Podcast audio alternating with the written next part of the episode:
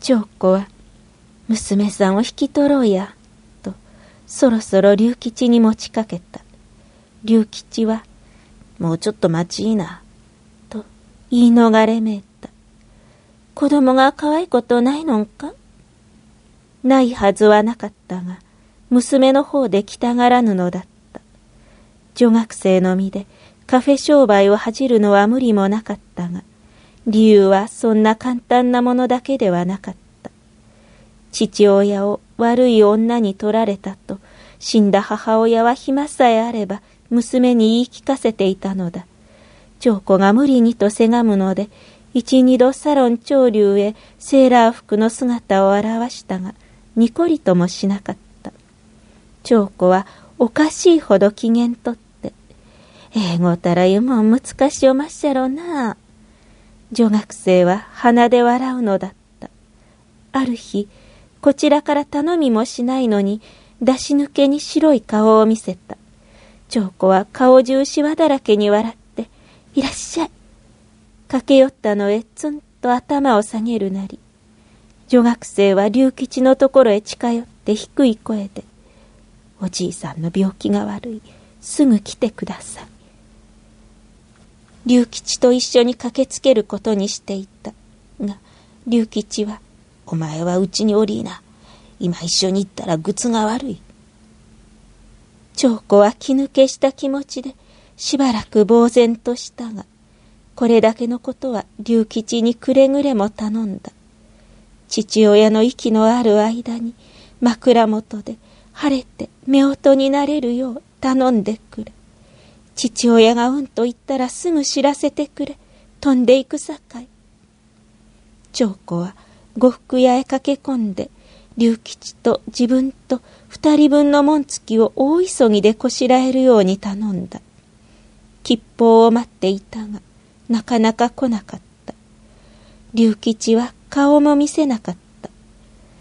二日たち、紋付きも出来上がった。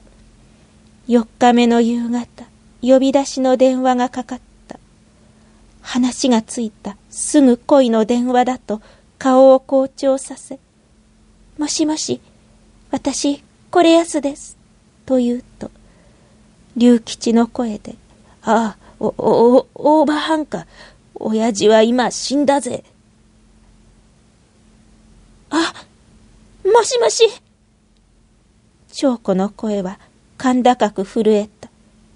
そんならわたや、すぐそっち行きますさ。紋付きも二人分できてまんねん。足元がぐらぐらしながらも、それだけははっきり言ったが、龍吉の声は、お前はこん方がええ。来たら靴が悪い。よ、養子が、あと、聞かなかった。葬式にも出たらいかんって、そんな話があるもんかと。頭の中を火が走った。病院の廊下で、龍吉の妹が言った言葉は嘘だったのか、それとも、龍吉が頑固な養子に丸め込まれたのか、それを考える余裕もなかった。紋付きのことが頭にこびりついた。店へ帰り、二階へ閉じこもった。やがて、戸を閉め切って、ガスのゴム管を引っ張り上げた。マダン、今夜はすき焼きでっか？下から女給が声かけた。線をひねった。夜、龍吉が紋付きを取りに帰ってくると、ガスのメーターがチンチンと高い音を立てていた。異様な周期がした。驚いて二階へ上がり、戸を開けた。うちわでパタパタそこらを煽った。医者を呼んだ。それで長子は助かった。新聞に出た。新聞記者は地にいて乱を忘れなかったのだ。日陰者自殺を図るなどと同情のある書き方だった。龍吉は葬式があるからと逃げていき、それっきり戻ってこなかった。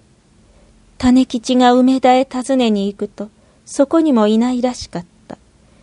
起きられるようになって店へ出ると、客が慰めてくれて、よく流行った。目かけになれと、客はさすがに時期を見逃さなかった。毎朝、かなり厚化粧してどこかへ出かけていくので、さては目かけになったのかと悪評だった。が、本当は、龍吉が早く帰るようにと、金光教の道場へお参りしていたのだった。20日余り経つと、種吉のところへ龍吉の手紙が来た。自分ももう四十三歳だ。一度体幹にかかった身ではそう長くも生きられまい。娘の愛にも引かされる。九州の土地で、たとえ職行をしてでも自活し、娘を引き取って余生を暮らしたい。長子にも、重々気の毒だが、よろしく伝えてくれ。長子もまだ若いから、この先、などとあった。見せたらことだと、種吉は焼き捨てた。十日たち、龍吉はひょっくり、サロン長竜へ戻ってきた。行方をくらましたのは作戦や。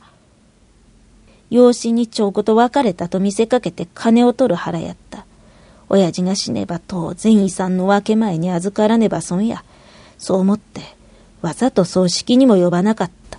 と言った。長子は本当だと思った。龍吉は、どや、なんぞう、うまいもん食いに行こうか？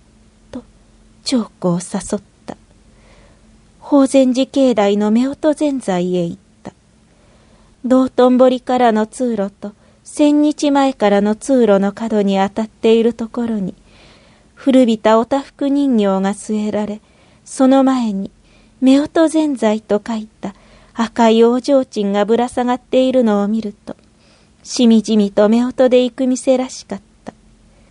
おまけに、ぜ財を注文すると、夫婦の意味で一人に二杯ずつ持ってきた。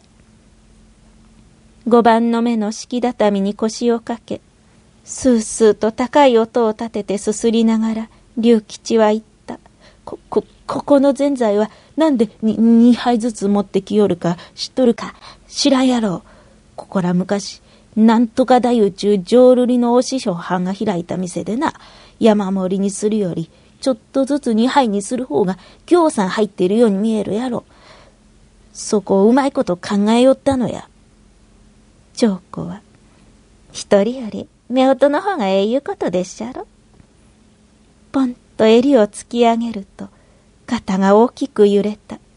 長子はめっきりこえて、そこの座布団が尻に隠れるくらいであった。長子と龍吉はやがて浄瑠璃に凝り出した。二つ井戸転入書店の二階広間で開かれた曽木大会で、龍吉は長子の三味線で体重を語り二等賞をもらった。